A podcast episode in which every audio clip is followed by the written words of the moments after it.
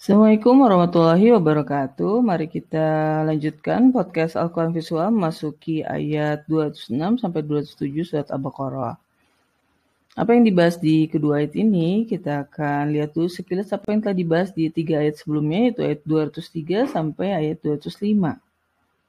Pada ayat 203, Allah menyatakan tentang uh, keadaan tata cara berhaji di akhirnya di penghujung uh, ibadah haji yaitu tentang hari-hari di Mina.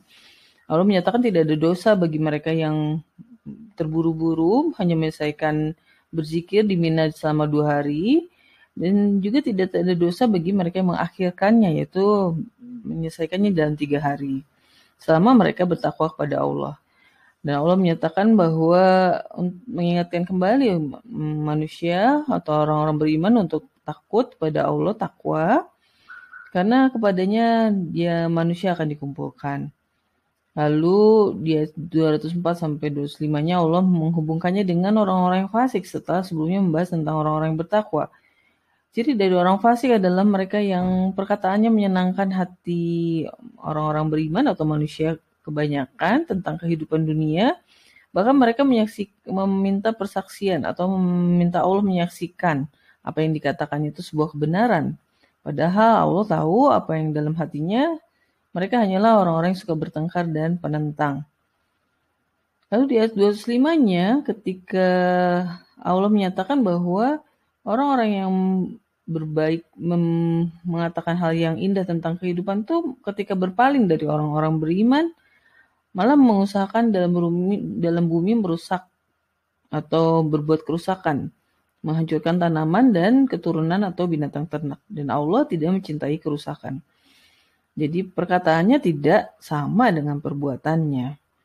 Nah, kita bacakan dulu ayat 26 sampai 27 surat Al-Baqarah sebelum kita bahas lebih lanjut apa yang ada di dalam kedua ayat ini. أعوذ بالله من الشيطان الرجيم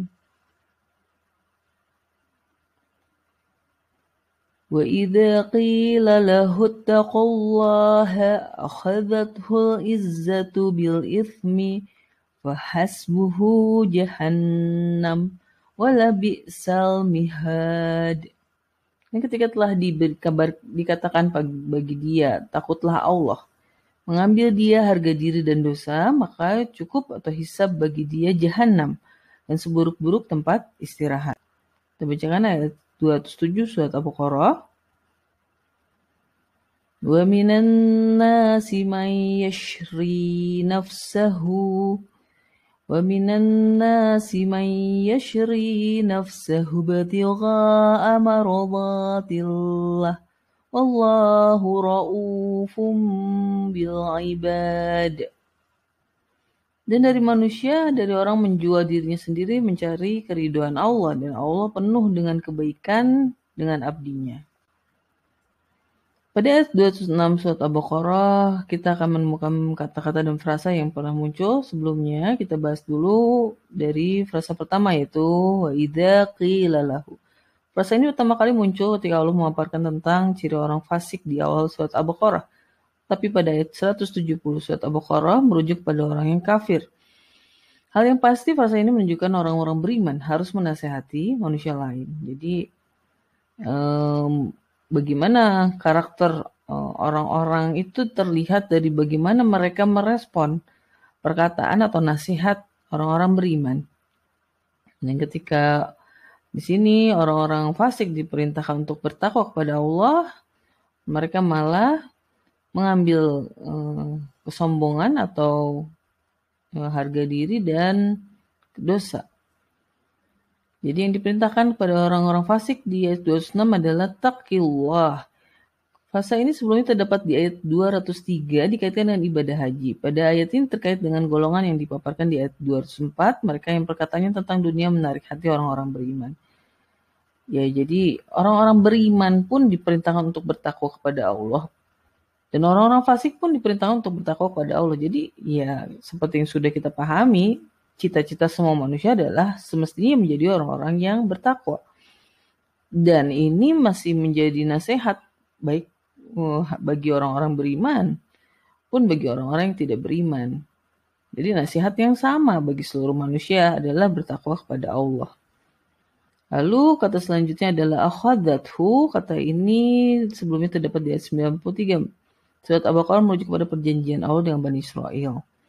Sedangkan kalau di ayat 206 ini dikaitkan dengan izzah. Izzah itu muncul sebelumnya dalam bentukan lain di ayat 129 merujuk kepada asma Allah yaitu paling perkasa. Pada ayat ini merujuk kepada manusia. Jadi sebetulnya yang paling perkasa itu Allah ya. Tapi kalau manusia mengambil izzah atau di sini diartikannya tuh harga diri ya. Yaitu sebetulnya sama dengan menyamakan dirinya, memposisikan dirinya sama dengan Allah gitu. Jadi meninggikan dirinya ya. Nah, jadi bukan izah itu di sini konteksnya bukan definisi yang positif, justru adalah harga diri di definisi yang negatif. Karena mereka diperintahkan untuk bertakwa kepada Allah. Lalu di ayat 26 juga kita menemukan kata ismi. Kata ismi kita sudah pahami dipaknai dengan kata dosa. Sebelumnya terdapat di ayat 23 merujuk kepada tata cara ibadah haji, yaitu mereka yang terburu-buru atau mengakhirkan zikir. Jadi dosa itu apa? Sejauh ini kita bisa mengambil kesimpulan bahwa dosa itu adalah pelanggaran terhadap ketetapan-ketetapan Allah kita sudah membahas sedikit ya tentang dosa ketika berhubungan dengan uh, makanan haram, dengan ibadah haji gitu. Tapi memang dosa di sini apa spesifik perbuatannya sudah jelas gitu ya. Dan kalau di ayat 26 itu mereka mengambil harga diri dan dosa berarti mereka sudah jelas men menentang sesuatu hal yang di dikenali ya. Nah ini harus ditelah lebih lanjut gitu karena Eh, dosa itu sendiri yang kita sudah pahami adalah sesuatu yang spesifik. Lalu kata selanjutnya adalah fahas buhu. Kata ini sebelumnya terdapat dua, di ayat 202 surat Al-Baqarah merujuk pada mereka yang berdoa dengan benar dan Allah sangat cepat hisapnya. Sedangkan di ayat 26 ini dikaitkan dengan orang yang fasik dan dikaitkan dengan hisap yang buruk yaitu jahanam. Lalu kalau bisa, kata ini sebelumnya terdapat di ayat 126 merujuk pada mereka yang kafir dalam frasa yang serupa, yaitu azabin nari wa bi'sal masir. Jadi ada beberapa kata yang tidak kita bahas karena memang baru muncul pertama kali di ayat ini. Tapi ketika membahas tentang orang kafir di ayat 126, Allah juga menggunakan sama, wala bisa. Nah, jadi mirip tapi tidak serupa, serupa tapi tidak sama. Kalau di ayat 126 dikaitkan dengan azab neraka dan masir, masir itu tempat kembali. Sedangkan di ayat 206 ini dikaitkan dengan jahanam dan seburuk-buruknya sama tapi tempat istirahat. Nah, masir apa bedanya dengan uh, kata di sini ya yaitu mihad. Nah, bedanya apa gitu? Nah, kita harus pelajari lebih lanjut apakah ini khusus kepada orang-orang fasik atau memang hanya kata-kata yang umum. Hanya di ayat ini dikaitkan dengan kefasikan. Karena kita juga tahu ya bahwa fasik dan kafir itu sama saja. Tapi apakah Allah memang membedakan akhir dari kedua golongan ini? Ya kita harus masih terus mempelajari. Lalu selanjutnya adalah kata yang sama di ayat 27. Yaitu kata yashri. Yashri ini diartikan menjual. Sebelumnya terdapat di ayat 102 surat Al-Baqarah merujuk kepada mereka yang mempelajari ilmu sihir menjual diri mereka sendiri. Nah, terbentang jarak yang cukup jauh, hampir 100 ayat, Allah membahas tentang orang-orang fasik yang eh, orang-orang yang beriman yang mencari menjual diri mereka sendiri sama, tapi untuk mencari keriduan Allah gitu. Jadi ini adalah kebalikannya dari orang-orang yang eh, kafir ya, karena sudah mempelajari ilmu sihir. Nah, lalu apakah kaitannya dengan orang yang fasik? Ya sebetulnya berarti orang fasik dan kafir ya sama-sama sudah menjual dirinya sendiri setara dengan orang-orang yang mempelajari ilmu sihir. Sedangkan orang-orang beriman menjual dirinya sendiri demi mencari keriduan Allah itu sangat bertolak belakang walaupun sama-sama digunakan kata menjual. Lalu ibtigo, kata ini muncul dalam bentukan verbal noun sebelumnya dimaknai mencari di ayat 187 dan 198 dikaitkan dengan ketetapan atau kitab dan karunia. Dendam diartikan dendam di ayat 90 surat Al-Baqarah dan diartikan tidak taat di 173 surat Al-Baqarah. Nah, jadi kata ibtigo ini dimaknai positif maupun negatif ya. Sedangkan di ayat 207 ini dia maknai positif karena dikaitkan dengan marodatillah, jadi keriduan Allah. Kata keriduan sendiri sebelumnya muncul di ayat 120 dan 144 dalam bentukan lain dimaknai ridho, merujuk pada Yahudi dan Nasrani dan kiblat. Jadi um, ya keriduan itu juga umum ya digunakan bisa digunakan kepada orang yang nggak benar, keriduan Yahudi dan Nasrani atau keriduan Allah atau kiblat yang diridhoi. Jadi ya ridho itu adalah kata yang umum ya. Itu yang dibahas di ayat 207 surat Al-Baqarah yang membahas tentang manusia yang menjual dirinya demi mencari keriduan Allah dan Allah penuh dengan kebaikan kepada abdinya. Nah, kata Ra'ufun, Ra'ufun ini sebelumnya ter, di, terdapat di ayat 143 terkait dengan perpindahan kiblat dan pernyataan Allah tidak akan menyanyiakan iman manusia. Sedangkan pada ayat ini dikatakan dengan abdinya. Nah, jadi di ayat 143 masih meng, terhubung ya dengan kata marodo tadi. Mardotillah, apa yang diridoi. Nah, kita kan tadi sudah menemukan kata itu ketika membahas tentang perpindahan kiblat ya. Dan ini sama di ayat uh, di kata yang selanjutnya yang kita temukan adalah kata ro'uf. Ini sama-sama masih merujuk ke tentang perpindahan kiblat. Tapi kalau di ayat 143 kata ini dikaitkan dengan manusia, jadi Allah sangat penyayang, sangat uh, lemah lembut kepada manusia. Dia setuju ini hanya dikaitkan kepada abdinya yang kita tahu bahwa makna dari abdi yang sebelumnya terdapat di 186 yaitu yang membahas tentang relasi Allah dengan abdinya bahwa Allah uh, sangat dekat gitu ya. Jadi khusus pada pengabdi gitu karena kita tahu kata abdi ini dulunya disematkan kepada Rasulullah. Nah, apakah Allah itu memang penyayang hanya kepada abdinya? Ternyata tidak gitu karena Allah juga penyayang kepada manusia. Seperti yang disebutkan di ayat 143. Tapi mengapa di ayat 207 ini hanya dikhususkan pada abdinya? Nah, ini adalah um, ya kata-kata yang umum ya. Jadi Allah mau meng menggariskan menggaris bawahi yang mana, membahas yang mana, dikaitkan dengan hal yang mana ya. Memang ada maksudnya gitu. Ketika berhubungan dengan manusia, Allah juga menyatakan sama. Allah penyantun, pengasih kepada manusia secara umum, tapi juga Allah juga mengaitkan ke, ke pengasihannya dia, fun dia kepada uh, abdi.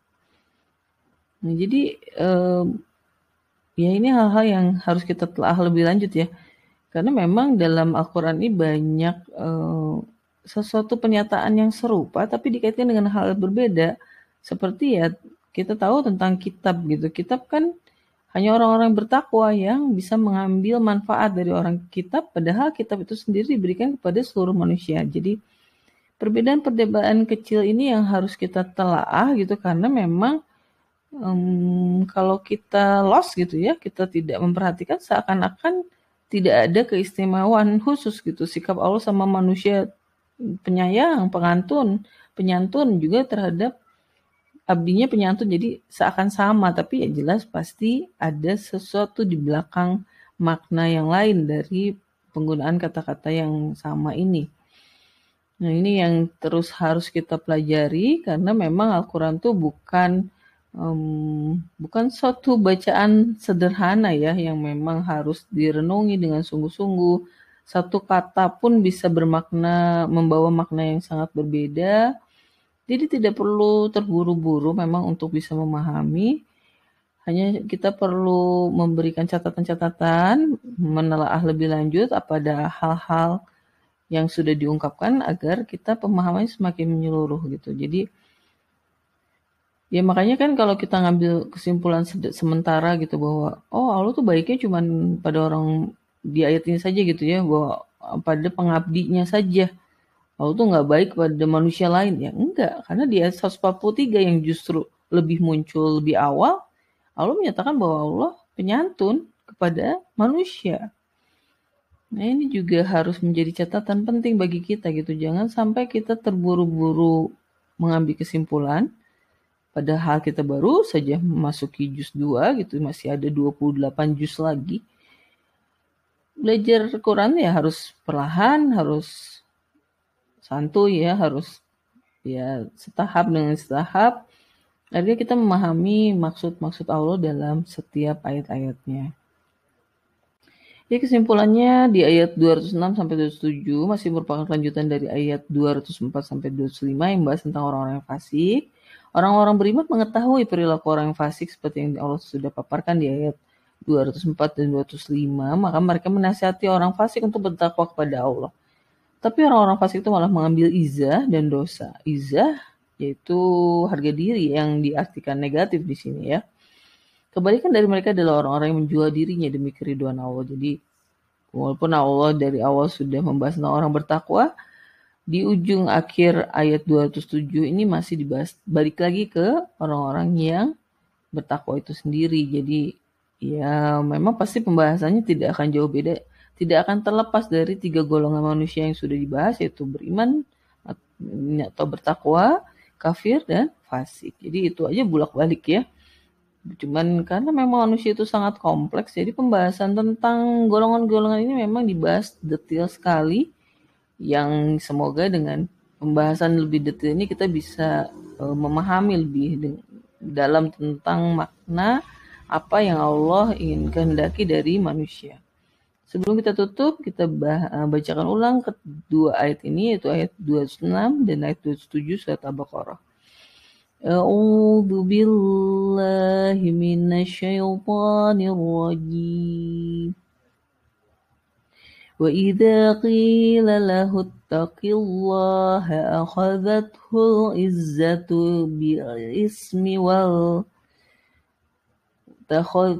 والتخذتم وإذا قيل له اتق الله أخذته العزة بالإثم فحسبه جهنم ولبئس المهاد. ومن الناس من يشري نفسه ابتغاء مرضات الله والله رؤوف بالعباد. صدق الله العظيم. Assalamualaikum warahmatullahi wabarakatuh